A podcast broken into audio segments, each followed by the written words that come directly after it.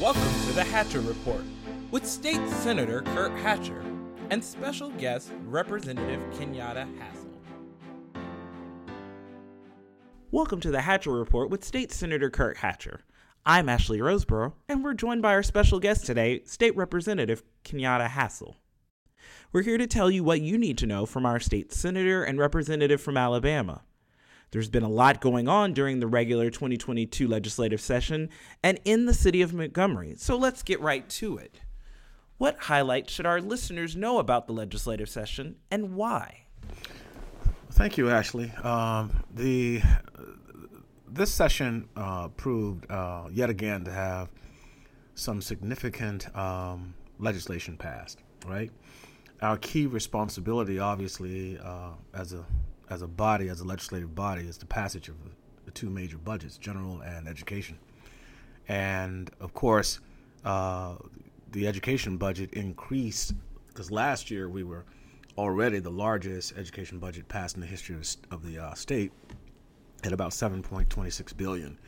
Uh, this year, uh, we were blessed to be able to pass a budget of about 8.2 billion plus, and uh, the general fund increased. Um, that budget passed, uh, it was the largest in the history of the state at 2.7 billion. I do think that um, this windfall of financial resources presents us as a state with an opportunity to really be able to uh, to engage uh, meaningfully uh, with having some programs. I think that will be beneficial to uh, to the people of the state of Alabama. Um, I do know that as a part of the general fund budget, we were able to, among other things, increase uh, mental health uh, uh, uh, by several millions of dollars. And it's going to be needed because we're seeing studies all over the place that's indicating uh, the escalation of mental illness, especially among our youth, uh, and the and Alabama certainly will, will not be uh, lost uh, in that number of individuals who will require and need that help. And in addition to that, uh, there's uh, been some movement uh, regarding uh, Medicaid expansion, um, but obviously nothing of the of what we, the Democrats, would like. but it was really encouraging to hear recently that former Governor Bentley had written a letter, has written a letter. Um, to the governor uh, making a pitch for um, an increase in, uh, or at least the expansion of Medicaid. So the last session has been, was, among other things um, that were really concerning for all of us, this past session, I think, uh, was overall fruitful. An important bill for you this session was the driver's license bill that waives fees for youth that are homeless.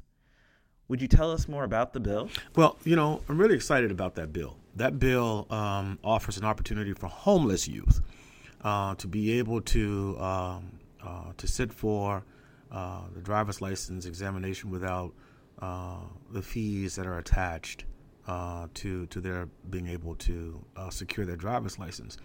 We know that driver's license is a vital um, piece of information for lack of a better expression. And we have a lot of, unfortunately, uh, not only here in the state of Alabama, but Alabama, but throughout the country, we have uh, a frightening number of our youth who are homeless. And it's certainly having a driver's license provides individuals with a sense of independence. And what we're trying to do, hopefully, with that process, and I want to give a really big shout out to uh, Schoolhouse Connections uh, for helping us uh, with that legislation and all of the individuals, uh, especially in the House, uh, Representative Kyle South was a sponsor of that bill in, in the House, uh, and I was happy to carry that bill um, uh, for him in the Senate. Um, it's good legislation. Rarely, and I mean rarely, do we pass things. In the short time I've been a member of our Alabama legislative body, uh, have I seen legislation that actually gets to the people. This is um, a good piece of, of legislation um, that normally would just fly under the radar. Uh, so this is, uh, it, someone said this is, you know, they're kind of feel good uh, legislation where you know the government can do uh, some good things. and you know it may seem very small to most people, but that's affecting at least 16,000 plus uh, homeless youth throughout our state uh, who would otherwise not have something as simple but as important as that opportunity. The ability to obtain a driver's license or ID is so important to accessing key services such as employment and voting. Thank you, Senator, for making sure our youth can have this access. Now, Representative, you've also been busy this session. During the session, you passed a port bill.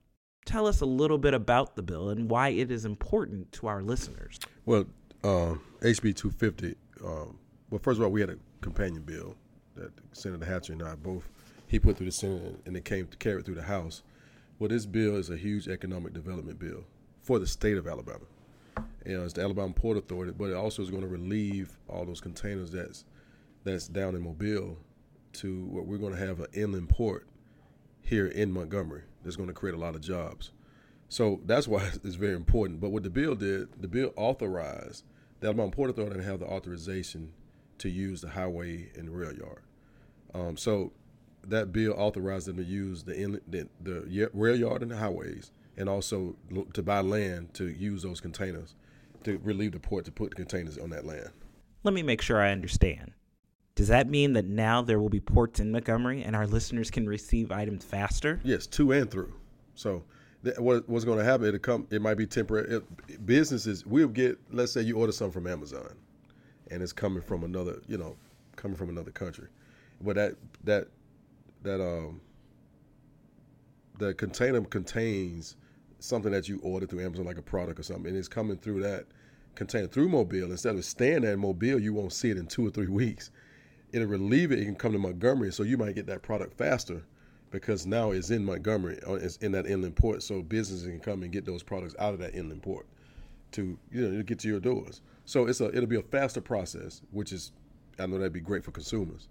And also that uh, it is relieving the, the port in Mobile, the Alabama Port Authority in the Mobile, from you know holding those containers that's there. You got ships that's that can't relieve those containers off ships because they're so overloaded. They're expanding also now. Uh, they're expanding that port, so that's going to help them even more to get those products in. One of the things that that, that makes the bill um, so important, in addition to what Representative Hassell has shared, is you know our bill uh, expanded the definition of of uh, navigable waterways.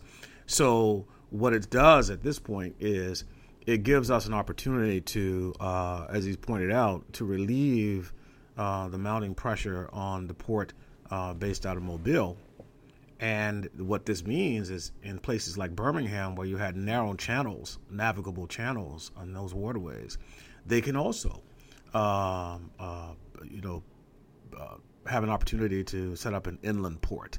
So this intermodal port uh, will help, as he's pointed out, to move goods throughout the state uh, much more expeditiously, and which means that it gives us a chance, given the fact that where it's going to be located here in Montgomery, which of course serves the central region, it's going to be really important to uh, transport because it's right, uh, it's parallel to the airport, to the regional airport, which means this gives us an opportunity to expand the airport, and it gives us an opportunity at the airport, more specifically, uh, to increase cargo. And if we increase uh, cargo, this will give us a, ch- a chance, based on uh, what our FAA officials may be saying, to reduce gate fees, which is one of the reasons so many of our people have to drive all the way to Birmingham or to Atlanta uh, to uh, to take a flight out because it's so expensive flying out of our airport. So the benefit for uh, for all of this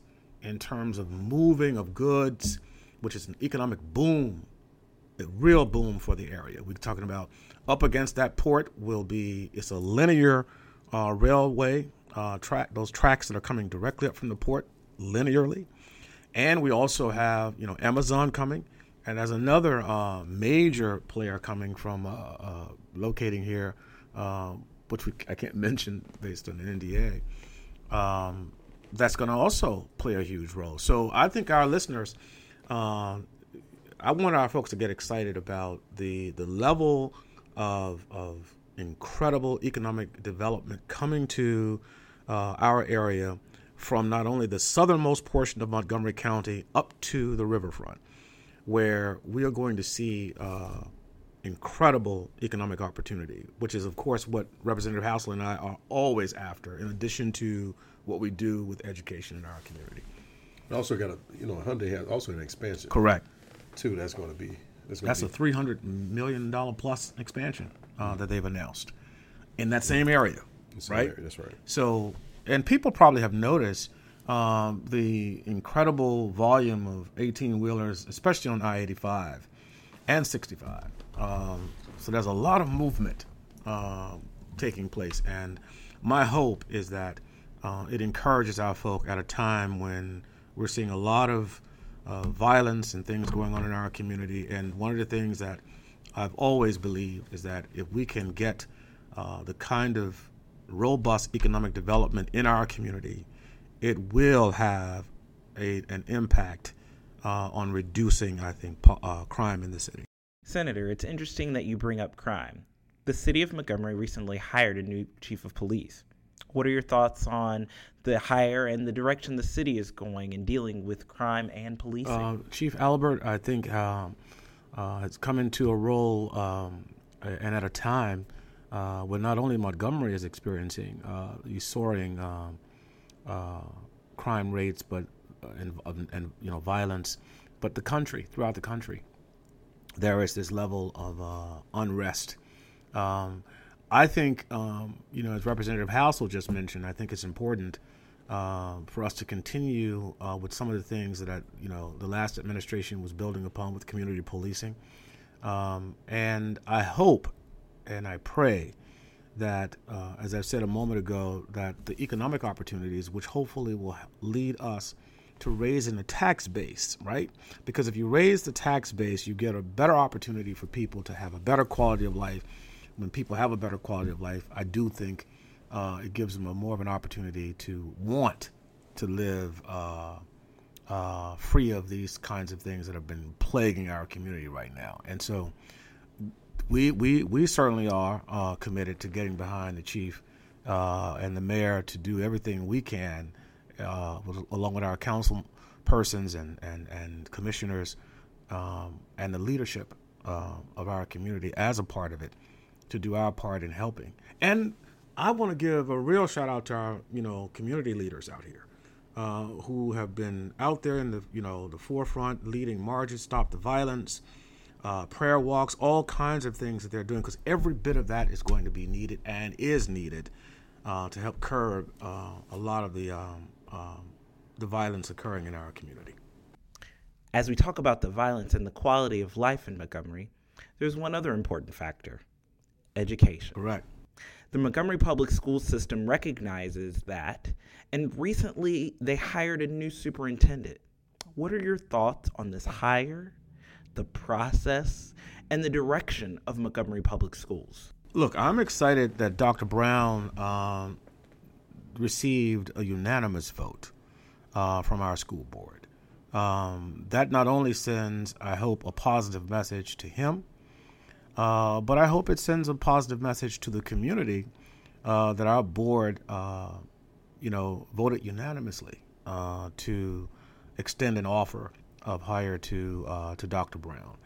Um, I, you know, I, I, did not get an opportunity to sit in on his interviewing process to hear some of his thoughts about what he's seeking to do. But from what I have heard from the board members, um, that supported their reasons for uh, for extending the for voting voting you know in favor of extending an offer to him to come that uh, that he is a visionary that he will be able to uh, have the necessary uh, charisma uh, and you know the general know-how to get our school system to where we want it to be and need it to be and we have said before that the only way we can get to a point where we have the kind of uh, strong economic uh, foundation and continued growth in our city is that our education has to be on par.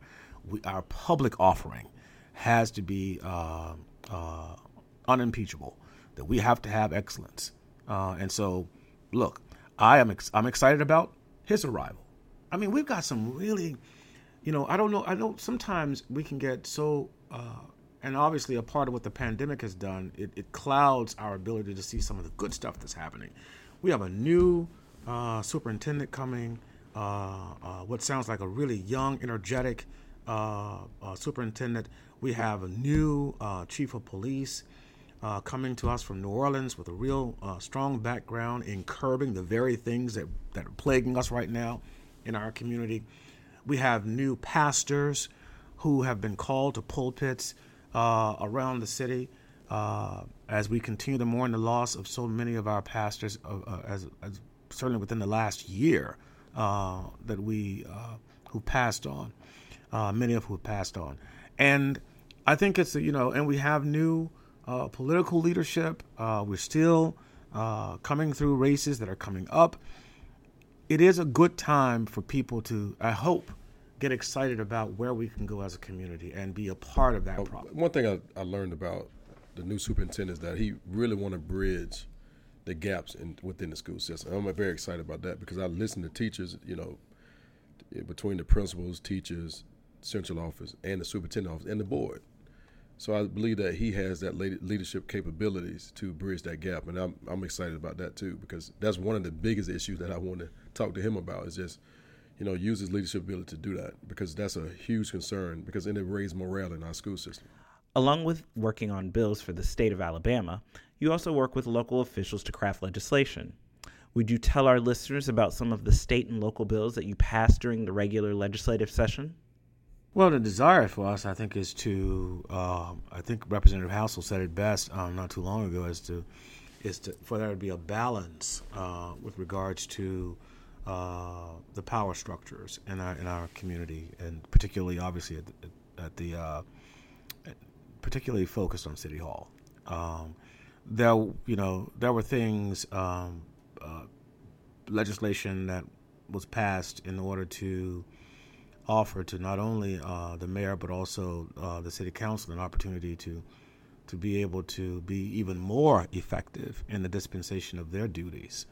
Um, and so, uh, one such thing is is certainly for uh, the mayor to be able to make the selection to his cabinet. Uh, most most of our listeners uh, probably don't know that one of the things that um, most people expect that when you have a cabinet, um, from a political standpoint, you get to make those appointments. Well, a lot of the people in uh, Mayor Reed's uh, cabinet were, you know, and are merit employees. Uh, these people won't be tossed, uh, but the idea was uh, for him to be able to uh, select the people who would be in his cabinet. That just makes sense.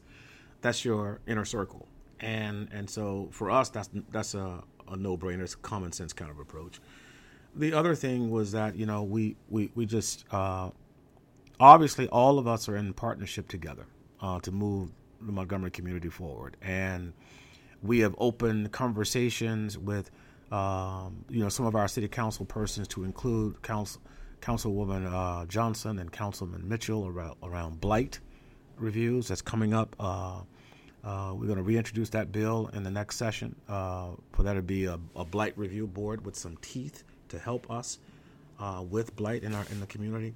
A lot of good stuff um, that gives us an opportunity to right a couple, uh, if not so much wrongs, uh, things that we can do better, right? And and so I think a part of it for us in terms of this local legislation is is to have what, uh, from a legal standpoint, the companion, the tools, offering the tools to uh, our local leaders that would help them to, to achieve the goals we've talked about in terms of education and economic development, and to be able to uh, to do those things effectively in their office. Representative, recently you discussed residents' concerns with sewage problems and the water board with neighborhood associations. Tell us more about your concerns. Yes, yes. Uh, the waterwork board. Uh, the issue we had with the waterwork board was that in our the way Montgomery's set up, it's a private entity, right? It's not run by the city, but the city council had board members. that they appoint board members to that board.